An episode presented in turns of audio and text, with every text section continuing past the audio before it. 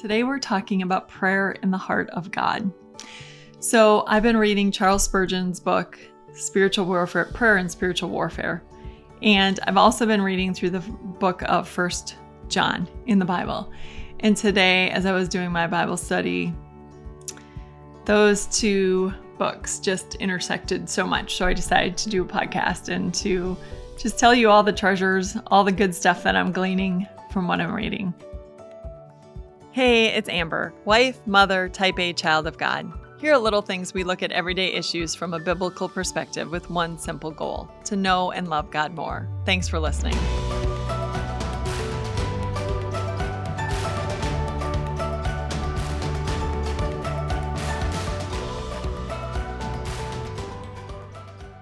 So, first of all, the book of First John, the book of the Bible, is written by the Apostle John, who was one of Jesus' three friends that comprised the inner circle Peter, James, and John. Went with Jesus many of the places that the rest of the disciples weren't able to go. So that's who wrote the book of First John. In First John chapter 3, verses 19 and 20, John addresses if your heart condemns you. So, in other words, if your sin is making you feel guilty and your conscience is overwhelming, he's saying if your heart condemns you, you have somebody that takes care of it, and that somebody is Jesus Christ. So, as soon as he gets done explaining that, he goes into verses 21 and following, which say this Dear friends, if our hearts do not condemn us, and they don't because we have Jesus, we have confidence before God and receive from Him anything we ask, because we obey His commands and do what pleases Him. And this is His command to believe in the name of His Son, Jesus Christ, and to love one another as He commands us. Those who obey His commands live in Him, and He in them. Okay, what is this saying? First of all, it's saying when it comes to prayer, we have to go through Jesus. There's no other way to get to God the Father except through Jesus. That's our ticket in. So, in the Behind the Series podcast that I did with Pastor Mike Novotny in December, we started talking about um, one of the sermons he had talked about the Holy of Holies and getting there. And the point being that in the temple in the Old Testament, there were different sections of the of the temple and people could go to different sections. So there were different courtyards and so many people could go here and in this part of the temple, the priests could go and they could minister before the Lord. But there was one area, it was called the most holy place or the Holy of Holies. And that was where the Ark of the Covenant, with things like the, um, tab, the tablets that were the Ten Commandments, um, there was some manna in there, there was Aaron's budding staff. They, the Ark of the Covenant was in the most holy place, and that's where the presence of God dwelt. No one could go into that place except for the high priest once a year and he had to bring blood. He couldn't just walk in there whenever he wanted. One day on the Day of Atonement, he was allowed to go to the most holy place on behalf of the people with blood to pay for their sins. So, fast forward to when Jesus died on the cross. So, at that point, there was a huge curtain which hung right in front of the Holy of Holies. So it was, we said, we were talking about it was a hand breadth. It was like five, six inches thick. And because it was that thick, it couldn't just tear easily. And so uh, at the very moment when Jesus died, that curtain tore from top to bottom. And it happened because Jesus paid for our sin. And so God the Father was saying, in essence, look, there's now nothing that stands before between me and my people. My people are able to go into my presence at any time now. There is one little thing though.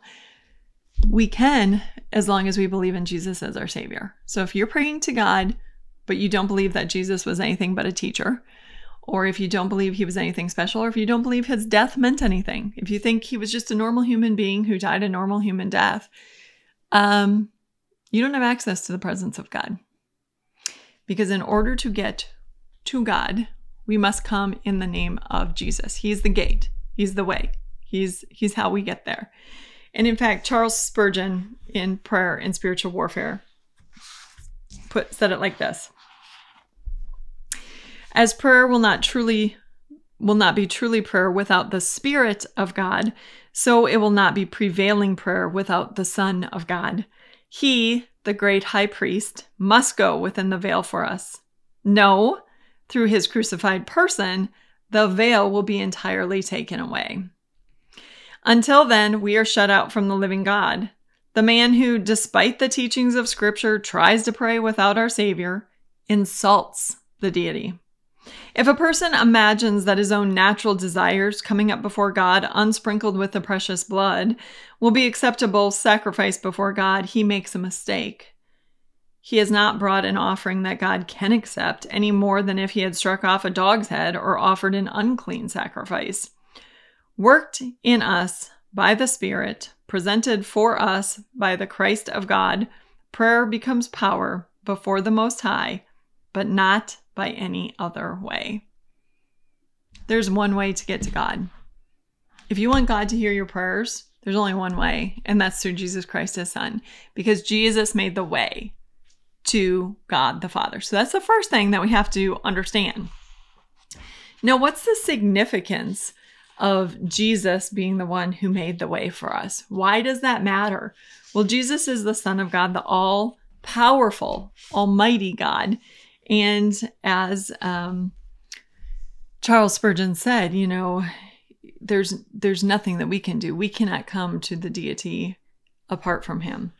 But I think that this is something really, really important. Charles Spurgeon gave me an image that really made this crystal clear why this is important that I go in Jesus' name, not just because he is the way. That's the most important thing. I can't get to God the Father without him. But look at what we have access to when we go in Jesus' name. He says this This is virtually what Jesus Christ says to us. If you need anything from God, all the Father has belongs to me. Go and use my name. Suppose that you give a man your checkbook signed with your own name and left blank to be filled in as he chooses. That would be very close to what Jesus has done in these words. If you ask anything in my name, I will do it. If I had a good name at the bottom of the check, I would be sure that it would be cashed when I went into the bank with it.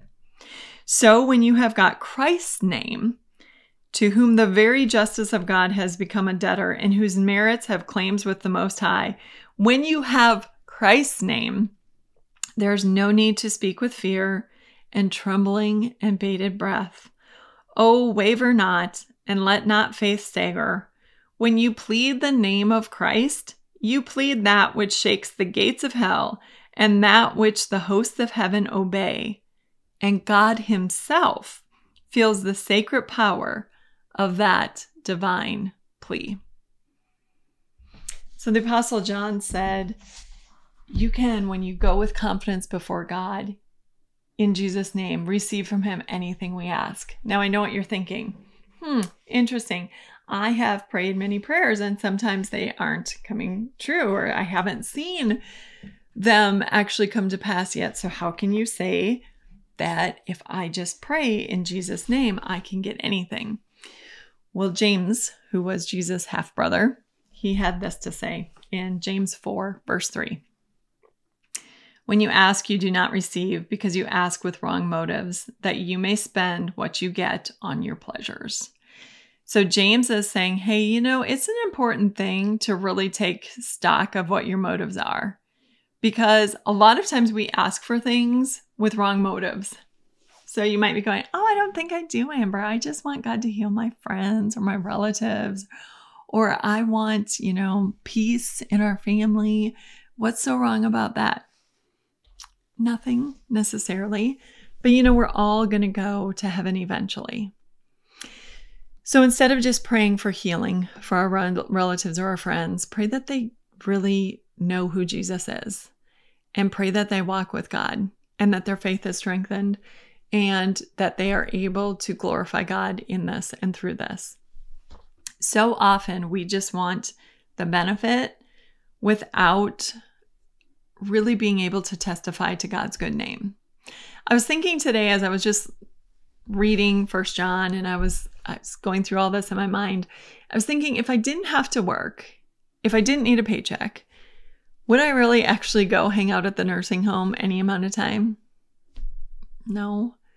And yet, by me being there, I'm able to minister to the weary, the weak, the dying on a you know, three time a week basis. So, so often we just want what's comfortable and easy and makes our life more enjoyable or pleasurable here. And that's what our prayers become. Instead of saying, Hey, God, how can I work more effectively in your kingdom? How can I be the most use to you? How can I do something that will bring somebody else closer to you today? Our motives are weighed by God. So, yeah, when we go before the throne of God in the name of Jesus, Jesus has everything. He has access to anything. And it's like that blank check that's just cashed or, or has Jesus' name on the bottom. So, we have at our disposal anything. But ask yourself, why you're praying that way? And is there a better way to pray? Now, there's another part to this too. And I think it's super, super important because John says this do what pleases him. Obey his commands and do what pleases him. This is his command to believe in the name of his son, Jesus Christ, and to love one another as he commands us. How does God command us to love one another? We just finished the series on the 10 commandments. And if you remember, the first three commandments are about loving God. And the last seven commandments are about loving our neighbor and how God expects us to live with those around us, unbelievers, believers, our neighbors, our friends, people we don't know, everybody who we come in contact with. And this is super important to God. It isn't always super important to us, but it is super important to God. So in the Sermon on the Mount in Matthew chapter 5, God, Jesus, said this If you're offering your gift at the altar, and there remember that your brother or sister has something against you, Leave your gift there in front of the altar. First, go and be reconciled to them, and then come and offer your gift. Jesus was saying, Look, we all think about, oh, giving our offerings and making sure we're giving to the Lord, and that's important and that's good. And it's good to, you know, keep that on the forefront. Like, we don't want all our money just to go to what we want and to spend it all on ourselves. We want to give a portion of what we have to God and to his work. But Jesus said, if you have a strained relationship, if there's a major argument going on in your life right now, don't worry about the gift. Go work out that relationship, work on that. Make sure that is where it's supposed to be, and then you can come back and offer your gift later. Now, I don't think we take this all that seriously all the time. And when I went through the 10 commandments, I mentioned over and over and over again. Like every time I went through another commandment, I was like, guys, this is so much deeper than we usually think. Like when we're talking about authority in the fourth commandment, this is this is serious. This is super easy to put down our authority, whether it's our boss or the people who are governing our country or our city or our state or whatever. It's like super easy to talk against them. Eighth commandment, how we use our tongue and if we're encouraging people and building them up or if we're you know, tearing them down in front of other people. There is so much to this. And yet, this is super important to God. And Charles Spurgeon said this in a way that really struck me. So I had to highlight it because I thought, this is important. He said, acknowledge the evil of sin. Ask God to make you feel it. Have you ever done that? Have you ever asked God to make you feel the evil of sin? to help you to acknowledge the sin in your life. Do not treat it as trifle, for it is not. To redeem the sinner from the effects of sin, Christ himself had to die. And unless you are delivered from sin, you must die eternally. Therefore, do not play with sin. Do not confess it as though it were some venial fault that would not have been noticed unless God had been too severe but labor to see sin as God sees it, as an offense against all that is good, a rebellion against all that is kind. See it to be treason, to be ingratitude, to be a low and base thing. This whole book, Prayer and Spiritual Warfare, is asking us to really think about our prayer life and in there Spurgeon is saying confession has to be the first part of us going to God in prayer because we need to acknowledge our own sinfulness and then go in Jesus' name. And, you know, when we confess our sins in church on Sunday, we babble a lot of times this little paragraph that we're given either in our hymnal or on a screen. And a lot of times we do it without even seriously thinking about our sins and what we do that is offensive to God. And both John and Jesus and Charles Spurgeon say, hey, um, you should take your sin seriously. You should really think about this because it affects your prayer life and it affects your worship life. And something else that Charles Spurgeon said that really hit home for me is he was saying, you know, when you pray, you really have to pray, Thy will be done. And in part, it's because of this. You know, when we're praying for God to reconcile us to somebody else, when we're having a, a dispute with our, a relative or a friend or a coworker, and it's straining us and we're stressed out about it, it's super easy to be praying, oh God, you know, help them to love me or help them to see the error of their ways or, you know, let them come to a point of recognizing what they're doing and how it's affecting me.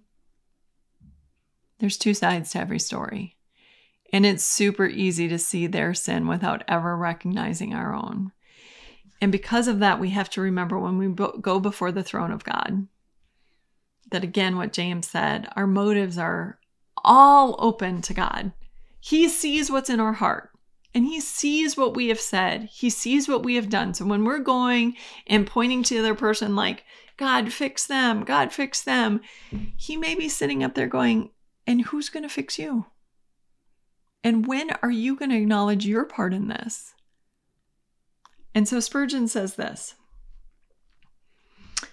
Your will be done, my Lord, is what we should pray. And if I ask anything that is not in accordance with your will, my inmost will is that you would be good enough to deny your servant. I will take it as a true answer if you refuse me if I ask what does not seem good in your sight. Isn't that beautiful? See, so often we only know a part of the story. We don't know how the other person is hurting or what's going on in their life. And so when we're praying before God, we really need to pray, Your will be done. And we need to pray for spiritual outcomes. Things like that people walk more closely with God, that they take their faith seriously, that we glorify God, that this works to advance God's kingdom, that somehow, some way, God would give us fertile ground to plant the seeds of His word. There's so many spiritual things that we can pray when we pray and then knowing that God sees our heart, knowing that God sees our no, our motives, and knowing that God will answer our prayers in the way that is best for everyone.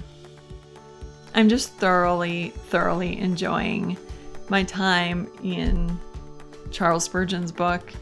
And I love it when it, what I'm reading uh, on the side, complements the very part of scripture that I'm studying so I can think more deeply about my spiritual life and so that I can really be at a point in my faith walk where I am honoring God and I am taking my sin seriously and I am thinking about that and the way that my sin affects other people and how I can remedy that, things that I can do.